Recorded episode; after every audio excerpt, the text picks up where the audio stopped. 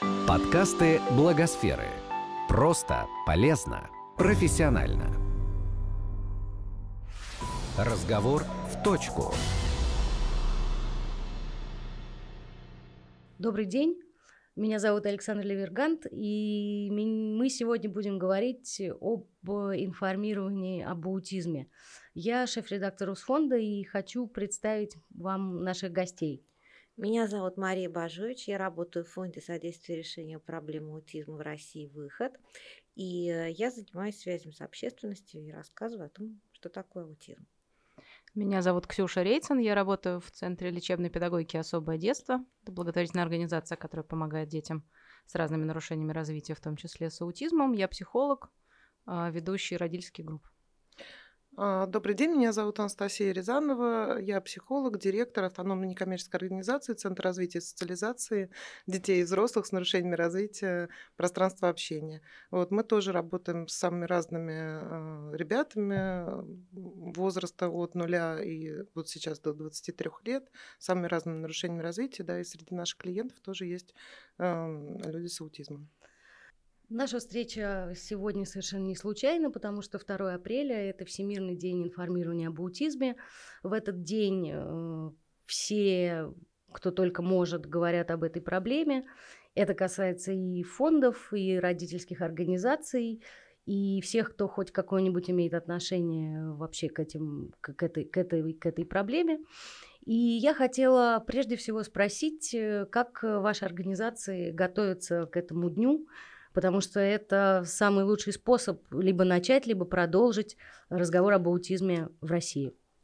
Я бы могла сейчас начать говорить, как мы готовимся, и обычно, в общем, я могу это сделать, но самое главное, что я бы хотела сказать, а я думаю, что здесь все со мной согласятся. Дело в том, что в последние буквально недели марта на нас обрушилось событие, которое, в общем, что называется, мир не будет прежним, потому что вот эти 50 миллиардов, которые выделяются, будут выделены в период с 19 по 24 год на строительство и ремонт психоневрологических интернатов, это ситуация, которая поразила абсолютно всех, и она всех касается, потому что, во-первых, это означает, что люди с аутизмом, в том числе с аутизмом, будут в эти психоневрологические интернаты попадать, а что, что это такое, мы прекрасно понимаем – вот. И, э, во-вторых, это значит, что то, о чем мы все очень много говорим, а именно о том, что человеку с аутизмом необходим социальный маршрут, э, который позволит ему, и э, государственная поддержка, которая позволит ему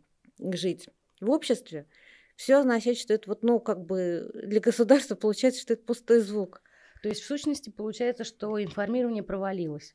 Эти 50 миллиардов э, на строительство ПНИ говорят о том, что какое бы то ни было информирование, информирование в нашей стране не произошло. В общем, вот я хочу сказать, что 2 апреля мы должны об этом помнить, что это не просто э, все наши обычные активности, касающиеся зажги синим, когда вот здание э, подкрашивается синей подсветкой, что это не флешмобы, что это не какие-то истории успехов людей с аутизмом, то, то, о чем, в общем, мы довольно часто говорим.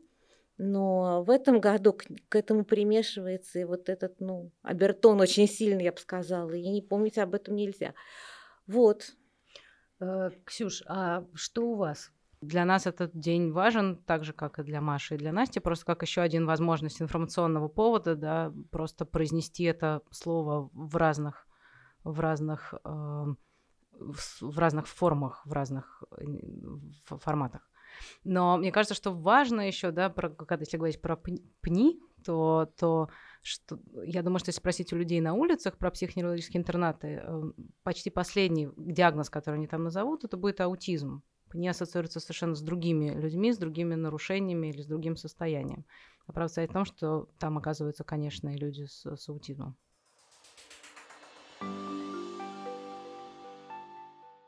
Есть вообще ощущение, что все вот эти дни специальные, там, день человека с синдромом Дауна или день информирования об аутизме, это какая-то ну, не поймите меня превратно, но в некотором смысле профанация, потому что на самом деле одним днем отделаться невозможно. И это настолько требует полномерных ежедневных действий. Я раньше работала вместе с Машей в фонде «Выход», и из этой деятельности состоял наши, каждый день состоял из этой деятельности, из возможности достучаться таким или иным образом. И когда мы это делали, то мы столкнулись с тем, что мы пытаемся объяснить какие-то вещи про аутизм, например, объяснить, что э, родителям детей с аутизмом нужна тоже помощь, а сталкиваемся с тем, что даже люди не до конца понимают, что такое аутизм. То есть э, я хочу сказать, что информирование, оно должно быть какое-то, видимо, постоянное, да? Ну, конечно. То, то есть здесь нужно, безусловно, долбить и долбить. Здесь очень, здесь нельзя сказать, что вот этой информации теперь уже достаточно и хватит. Потому что, в общем, посчитано, что в США, например, человек в среднем, обычный человек, нейротипичный член общества, вот любой, который выходит из дома, там идет в магазин или идет на работу, он в среднем 4 раза в день встречается с упоминанием об аутизме. Он найдет какую-нибудь афишку у себя в почтовом ящике, он увидит какую-нибудь социальную рекламу, он придет в какую-нибудь кофейню, где будет человек с особенностями ментального развития, ему подавать кофе и так далее. У нас это все равно какая-то совершенно непонятная и экзотическая вещь, обросшая мифами, с которыми нужно бороться, потому что они мешают.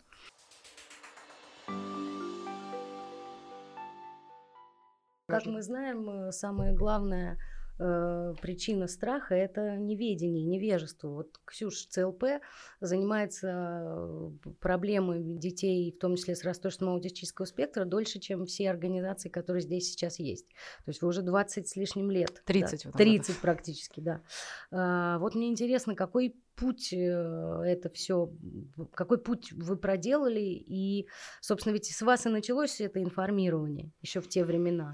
Ну, не, точно не только с нас, мы не единственная организация, которая началась в 89 году, а, но мы одни действительно из первых. И действительно видна разница, она видна, видно движение, виден этот путь. Не знаю, когда я пришла в ЦЛП работать, это было 14 лет назад, и тогда я помню, что на первичный прием в ЦЛП, э, если на первичный прием приходила семья, которая стояла из мамы, ребенка и папы, всех собирали с коридора, говорили, загляните, посмотрите, пришел папа, папа пришел. И мы, я помню, как я заглядывала и смотрела, действительно сидит папа, держит за руку маму, а мама держит ребенка. Или он бегает. И это было ощущением вот для меня чудо. Не знаю, Настя, как, как скажешь, что скажешь Настя? Действительно, думаю, вот папа есть.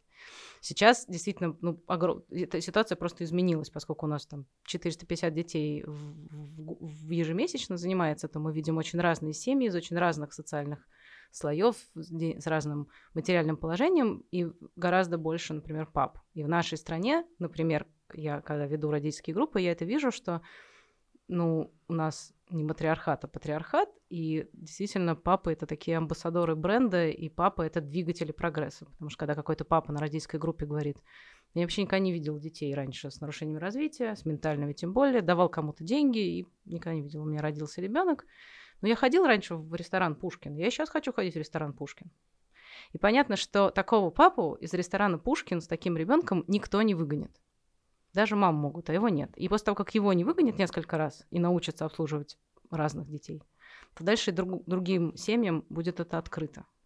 И мне кажется, это очень важно понимать, что вообще ну, в нашем обществе мужчины имеют такую большую власть и очень сильное влияние. Эти папы, они помимо того, что они не оставляют свои семьи и находятся рядом со своим ребенком, они еще занимают очень деятельную позицию. И кто-то начинает учиться и заниматься этой проблемой, кто-то идет в общественную жизнь и возглавляет какие-то НКО родительские, которые продвигают и лоббируют э, интересы этих семей. И в этом смысле это они делают не в рамках бытового героизма, а это просто перестройка жизни. Этот ребенок меняет их э, жизненный путь э, и карьерный, и общественный, и так далее. И каждый из них свой мощный характер и темперамент вкладывает в это. Я просто хотела добавить, что центр создан не только специалистами, но и родителями, специалистами, волонтерами и родителями создан центр. И это тоже не случайно, и это совершенно нормально во всех странах, потому что родители объединяются, родители хотят что-то изменить здесь и сейчас, и у родителей, как у, как у таких объединений, есть на самом деле гораздо большая свобода попробовать разные методы, разные способы, разные формы, которые потом могут, государство может адаптировать и брать себе. И мы знаем такие примеры в большом количестве не только в России. Это очень здорово, это нормальный процесс. И вот мне кажется, что как раз если мы говорим об информировании и о способе говорить об аутизме, то рассказывать об этих родителях, об их жизненном пути, о том, как они меняют свое э, предназначение и как они э, роют носом землю и какие-то делают совершенно невероятные вещи, это тоже э, отличный способ рассказать об аутизме, потому что любой родитель может солидаризироваться с этим человеком, подумать, ну ничего себе, он чего какие горы своротил. Вот, значит, какой молодец. А, родительская инициатива а, вообще это очень важная вещь. Вот в учредителях центра родителей, да, много там организаторской, административной работы делают. Я вообще считаю, что для меня это лично там, ну, такой большой а, опыт, да, и, ну, это определенная привилегия, да, то есть я знаю, я делаю сервис этот вместе с родителями, обсуждая то, как это все будет устроено вместе с родителями, да, это такие совместные создания там программ, да, вот сейчас это модно модное слово co-creation, да, совместное создание благ, но вот э, человеческим языком, да, это, это вообще вот такое партнерство и э, создание э, центра, сервиса, продвижение идей там, вместе с родителями, лучше понимание, это, конечно, это очень важно. Вот более того, там, ну, мой такой личный опыт связан с тем, что у меня есть друзья среди родителей, да, и я, когда из роли специалиста перешла в роль еще друзей для отдельных семей, я совершенно по-другому стала видеть свою роль и вообще какие-то цели а, для этих родителей, да. А, я, я по-другому стала их слышать, да. Например, я знаю, что, да, там задача обучения – это крайне важные задачи, да, там будет ли ребенок а, писать, читать, там и так далее, да, это действительно реально очень важно. Но также очень важна задача, связанная с повседневностью, да, то есть а как он существует в своем повседневном мире, да, насколько он вообще выдерживает напряжение, насколько он там, а, ему комфортно или некомфортно, в каких, каких ситуациях а, он может бывать там, да, может ли семья с ним жить в открытом мире, да, вот это, вот это все очень важно, да, как он спит, да, вот, и значит, как отдыхают эти родители. И вот, а, а, ну вот, а, когда мы думаем про, и думаем, и думали про построение там наших программ, да, то, то вот эти задачи с повседневностью, да, они крайне важны. Они ничуть не менее остры, да, чем проблемы, ну, так скажем, такого школьного обучения. Мы работали с детьми, да, сейчас ну,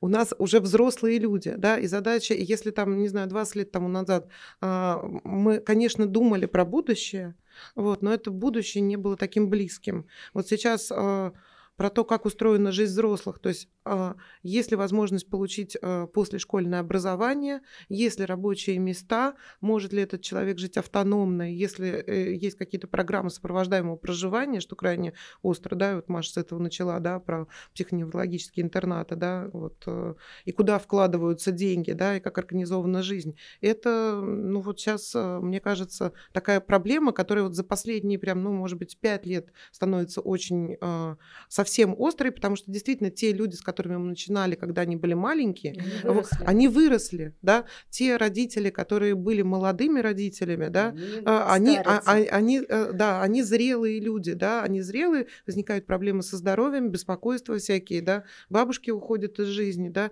и это огром, огромная такая вот, на самом деле, такая социальная проблема, да, вот мы все вместе работали, семьи работали, мы работали, и, и что будет следующим шагом в жизни этих людей, да. Вот как раз э, тоже фонд «Выход», он проводит э, раз в год страцессию для родителей, куда приезжают родители из разных регионов. И на самой первой такой страцессии мы устраивали опрос, э, и там э, родители должны были описать свои страхи. И вот самый главный страх – это что будет, когда я умру? Что с ним будет, когда я умру? Mm. И вот сейчас то, что вы говорите, действительно, что вот эти дети, которые начинали в Центре лечебной педагогики, у вас они выросли, они стали взрослыми людьми, и этот вопрос не решен абсолютно.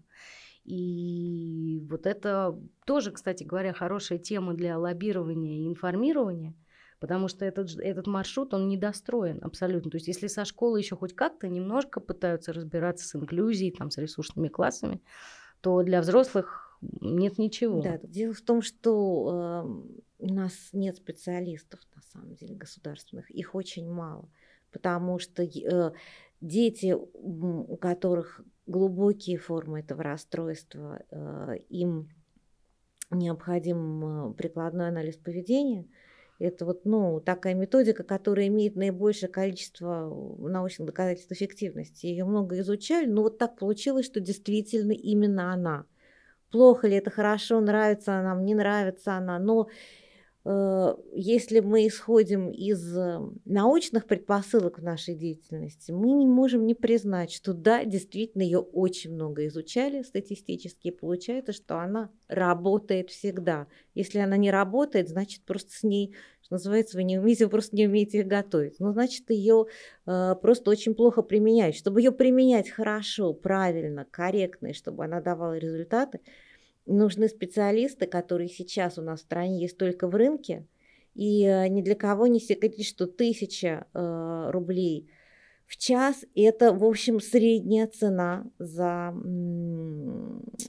ну, как бы вот за этот, этот курс. Между тем, этих часов нужно очень много в неделю, если есть дети, которым нужно по 40 часов в неделю. То есть нужно заниматься практически нон-стоп. И так год-два для того, чтобы ребенка хоть как-то реабилитировать к школе. К сожалению, но нету таких возможностей ни в одной семье, но очень мало есть семей, которые могут себе позволить такого рода платные услуги. Соответственно, должны быть такие цер- центры, детские сады, где есть специалист по прикладному анализу поведения. Они и в школах нужны. И, кстати, они нужны не только людям с аутизмом и детям с аутизмом. Они очень часто нужны просто и обычным и нейротипичным детям, иногда детям с СДВГ. То есть это очень важная компетенция – которая должна быть заведена, в принципе, во все педагогические вузы, на все государственные площадки педагогических вузов, тогда это не будет стоить таких огромных денег.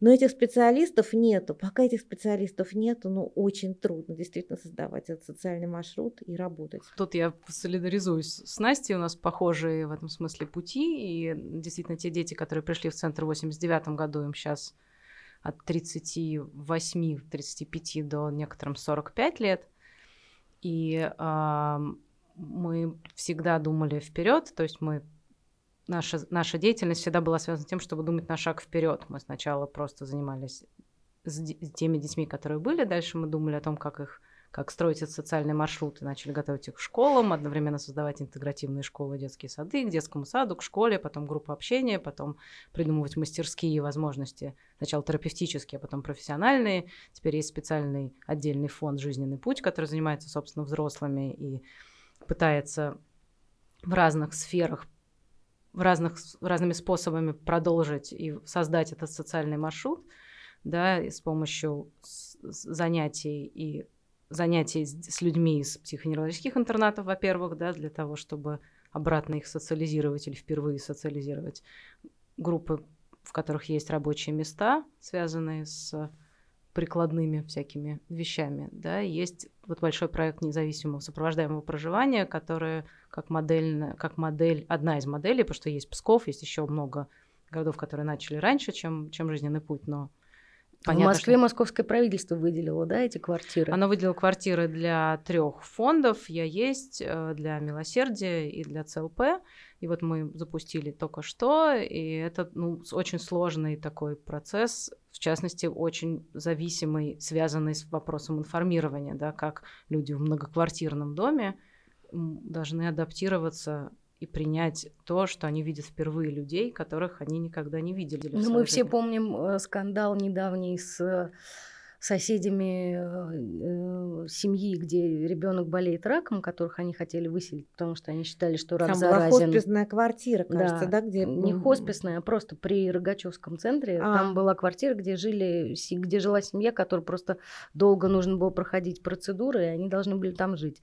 И, конечно, показательная история с прачечной, которую для людей без э, постоянного места жительства, которую просто ну, выгнали пинком и не дали ничего сделать. То То есть здесь э, опять ну, такая же ситуация, что эти самые соседи, они должны будут э, как-то адаптироваться к ситуации, что в их подъезде появились вот такие люди, да. которые живут самостоятельно, а не где-то закрыты да, на железный замок. Мы ну, говорим вот... про информирование, а люди не понимают рак откуда. Вот, вот. Ну, например, вот похожая история у нас на одной из родительских групп приезжала мама, которая приезжала на курс какого-то лечения ребенка, с, у которого был частичный иммунодефицит тоже, и, соответственно, она была в маске, ее вгоняли с детской площадки, потому что раз она в маске, то она заразная. И мама, плача, говорила, это не, не она для вас опасна, это другие дети. Это вы для да. Нее, да. Но э, это и дальше после так... нескольких таких историй разных, поскольку история про то, как не знаю, ребенок с как раз поведенческими проблемами, с расстройством мистического спектра, родители вынуждены гулять с ним ночами, это частая история. Мы выходим гулять в 10 вечера. С 10 до 12. И тогда ничего. Это абсолютно типичная ситуация в Москве в других городах, я уверена, если выходит, тут больше. Мы придумали, не мы придумали, но мы адаптировали такие маленькие карточки, как визитки, на которых наши родители разрешили публиковать фотографии своих детей.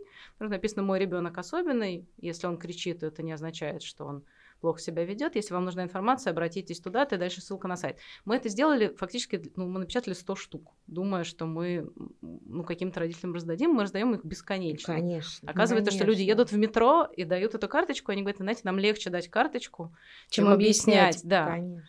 И это, ну, то, что мы не понимали тогда, и сейчас понимаем то, как важно вообще с одной стороны, чтобы была возможность этой информации легкая, а с другой стороны, чтобы человек не должен был оправдываться. Наш опыт, например, э, такой, у нас э, такой регулярной частью наших программ является посещение а, ближайшего магазина, да, вот, мы, соответственно, проезжаем там на транспорте одну остановку, идем в этот там перекресток и Дикси, да, вот, это два магазина, которые мы вот уже там пять лет э, окучиваем вместе с нашими ребятами, да, но у нас действительно есть такая задача научиться там покупать всякие продукты.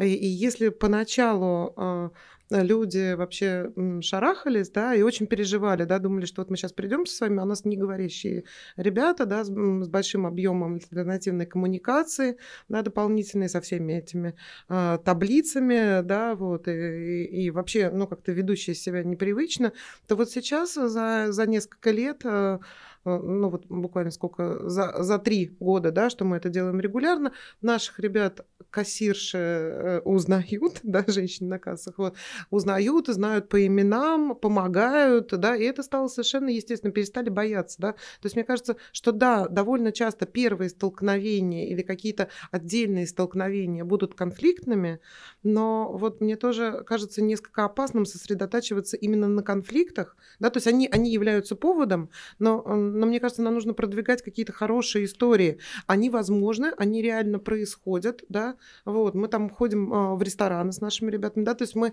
мы, мы сами не должны замыкаться вот, ну, с, с теми, с кем мы работаем, и мы должны ходить в эти по, публичные ситуации, вот, и это такая наша задача, да, то есть мы должны выходить на площадке. Мы вообще довольно давно у нас была такая программа субботних прогулок, да, вот мы каждую субботу, там несколько семей, специалистов и волонтеров, мы ходили по Москве, Москве, да, и программа была такая, мы где-то выходили, гуляли, заходили на детскую площадку, шли в ближайшее кафе, вот, и напряжение снималось, да, то есть люди научались ходить, да, а, отвечать в том числе на какие-то неудобные вопросы, да, там, а почему он там не ходит, а почему он кричит, там, да, то есть про, про разных людей. И здесь может быть проблема еще с людьми с аутизмом, что а, они выглядят а, так же, как выглядят нормотипичные люди, да, ну, по крайней мере, вот с такого первого взгляда взгляда, да, и определить, это он как бы условно плохо воспитан, да, или у него действительно есть какие-то проблемы, но так э, человек э, э, с улицы, так скажем, не обязан и совсем может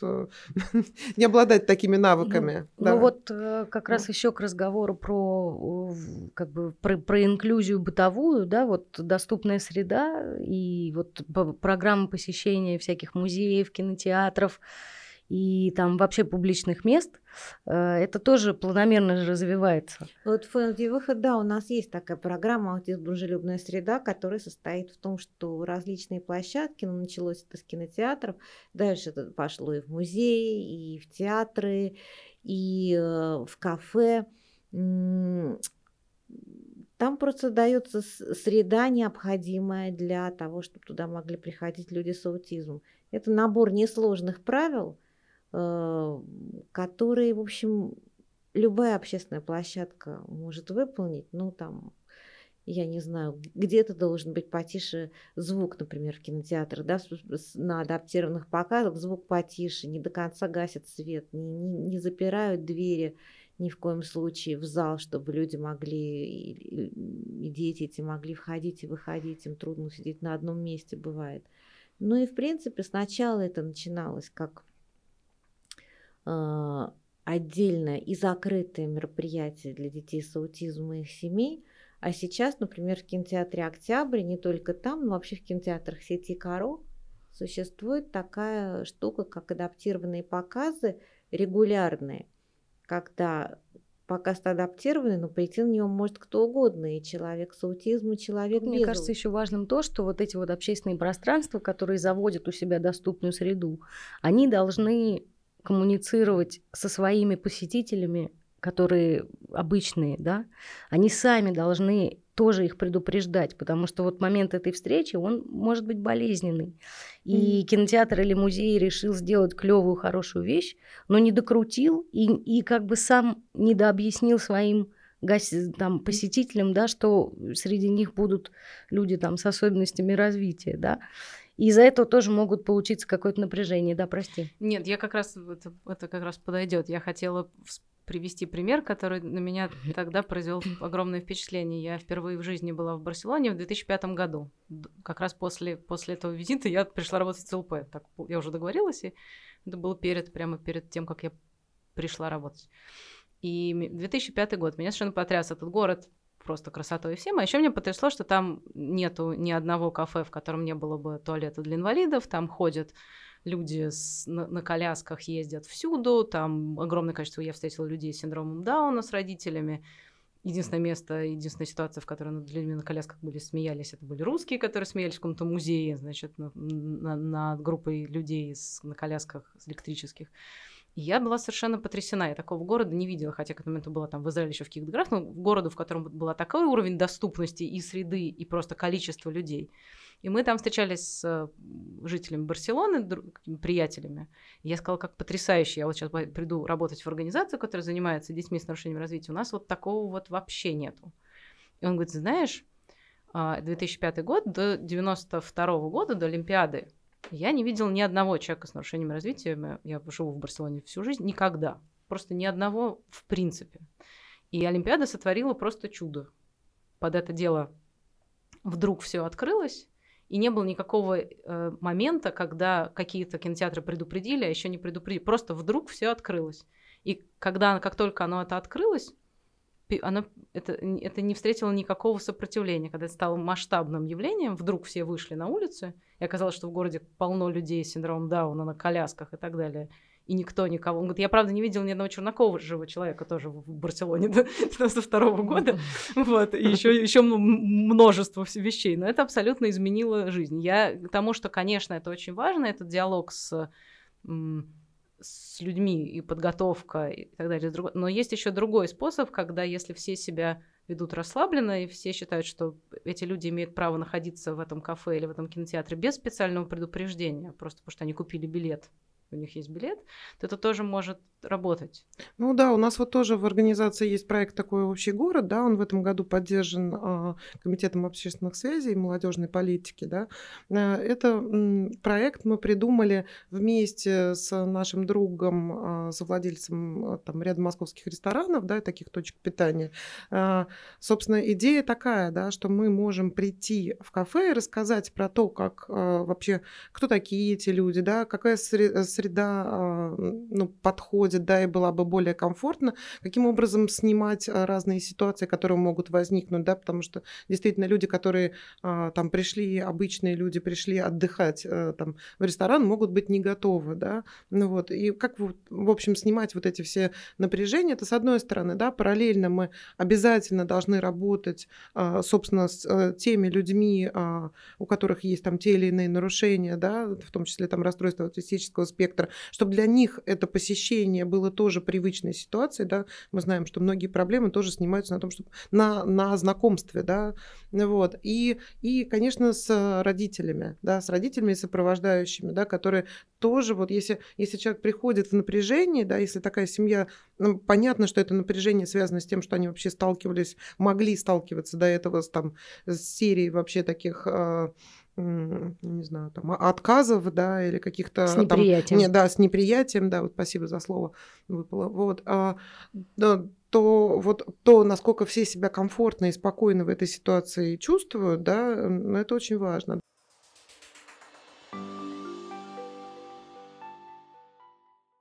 Недавно был такой опыт, когда э, я была там в одной компании буквально там месяц назад, рассказывала и раскладывала наши печатные материалы фонда и так далее. А, презентация, все как мы любим. И все слушали с очень большим интересом, задавали вопросы, после чего ко мне подошла какая-то женщина и сказала, у меня сестра приехала из Донецка, у нее ребенок с аутизмом, а, по-видимому, но не диагностированный, поведение тяжелое, она ничего знать не хочет, в школу его не принимают, и к тому же на Донецка, то есть это еще допол... какие-то, значит, дополнительные обертоны на все это накладывают. То, что... И вот такая ситуация, что делать? И всякий, конечно, знает, что вот, вот в этой ситуации ты иногда оказываешься совершенно безоружен, потому что тебе хочется все для нее сделать, а ты не можешь ничего сделать. Потому что для начала родитель сам не принимает того факта, что э, с ребенком что-то не так. Можно было бы помочь направить в родительскую организацию. Э, у нас есть партнерская организация, где там родители детей с аутизмом и объединены некоммерческие организации там, из разных регионов, где там родители детей с аутизмом, там есть горячая линия. Там есть люди, которые поймут и подскажут первые шаги, потому что никто лучше родителя родителю не объяснит, как нужно действовать. В этом смысле даже и фонд бессилен. Он должен просто для начала вот человека поместить в среду, и он должен принять этот, ну, принять эту проблему. Там же мама вот такая, которая этой проблемы не принимает. Иногда я не знаю, что в таких случаях делать, и это, и это очень тяжело, потому что ты хочешь помочь, ты не можешь помочь. Но, на мой взгляд, первое, я думаю, вы со мной согласитесь, что очень важно родительское сообщество и очень важна поддержка со стороны людей, у которых тоже есть проблема, такая же, как у тебя – которые поймут, подскажут, какие первые шаги и как вообще с собой справиться, чтобы это принять. Если этого нет, то, конечно, и очень помогать трудно. Я хотела согласиться с Машей и рассказать, что вот работа с родителями и родители между собой – это очень важный момент, и я очень рада, что у нас появляются программы западные, сертифицированные. Я, в частности, сертифицированный ведущий группы «Ранняя пташка». Это английская группа, которая адаптировала фонд «Обнаженные сердца», и э, компания КПМГ проучила и проучивает дальше специалистов. Вот в ЦЛП есть четыре таких специалиста, мы по двое ведем группы. И это группа для родителей детей с диагнозом аутизм, которым недавно поставили диагноз. И в условиях для того, чтобы родитель мог пойти на эту группу, семья, написано, что родители должны знать и принимать, что диагноз их ребенка звучит как расстройство аутистического спектра. Не говорить, у нас есть, может быть, что-то такое, нам ставят сейчас, мы сейчас в процессе установки диагноза.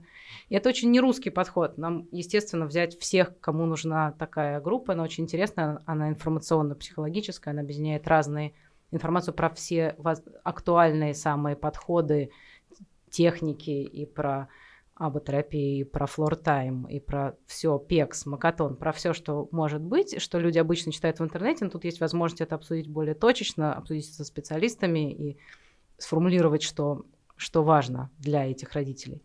Но главным условием является, первым условием, да, то, что есть э, понимание, может быть, не принятие еще, но хотя бы понимание, да, что моего ребенка аутизм. На это принятие на самом деле влияет а, то, что а, какие социальные последствия несет а, за собой этот диагноз.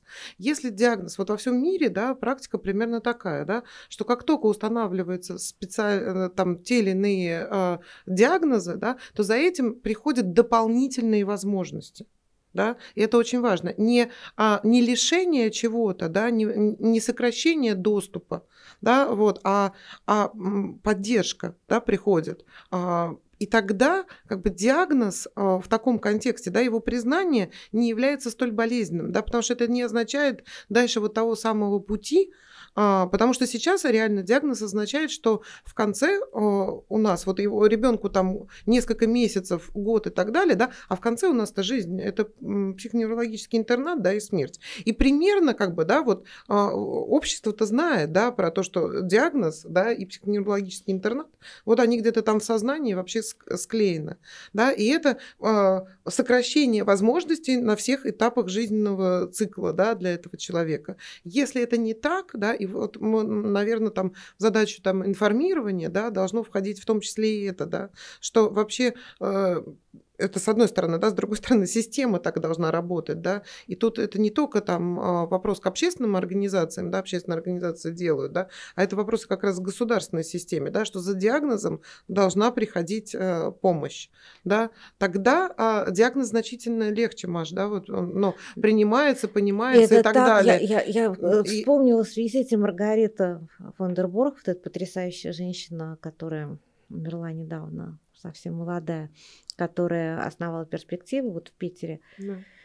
А, она потрясенная совершенно, когда приехала из Германии впервые сюда, а, немка она, и она приехала изучать русский язык, попала в психоневрологический интернат, и ее это ушибло навсегда, и она стала с этими детьми работать и помогать здесь, в России. И э, она говорила, я видела передачу по немецкому телевидению, она говорила, вы не представляете себе, чем у человека тяжелее расстройство, тем, чем ему тяжелее, тем меньше помощи он получает в России. Но она про, как бы, про нашу ситуацию рассказала, потому что она здесь жила.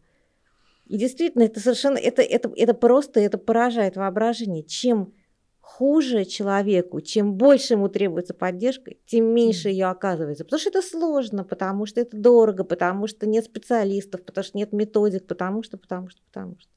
Но я добавить, что как раз это ранняя пташка Терли Бёрта, она в Англии входит в систему обязательного медицинского страхования, да, да. собственно. Это то, что предлагается семье в тот момент, когда устанавливается диагноз. Это очень важно.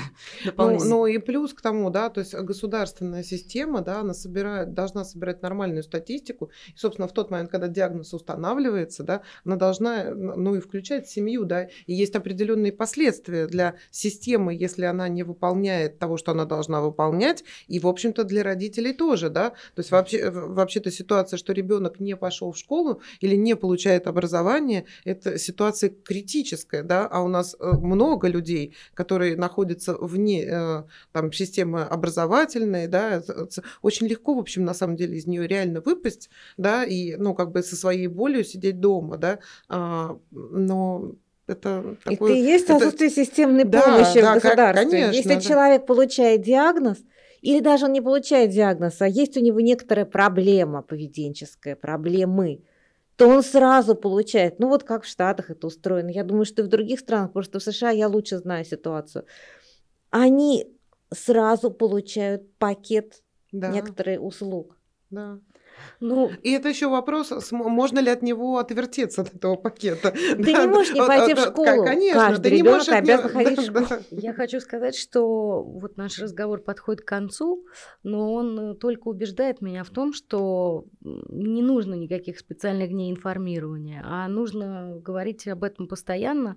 И мы говорили всего час и переговорили о куче разных вещей, а еще о куче вещей не переговорили. Поэтому я просто надеюсь, что этот разговор будет продолжен не только в специальный день информирования об аутизме 2 апреля. Спасибо вам большое. Спасибо. Спасибо. Спасибо. Этот подкаст создан с использованием средств гранта президента Российской Федерации на развитие гражданского общества, предоставленного Фондом президентских грантов.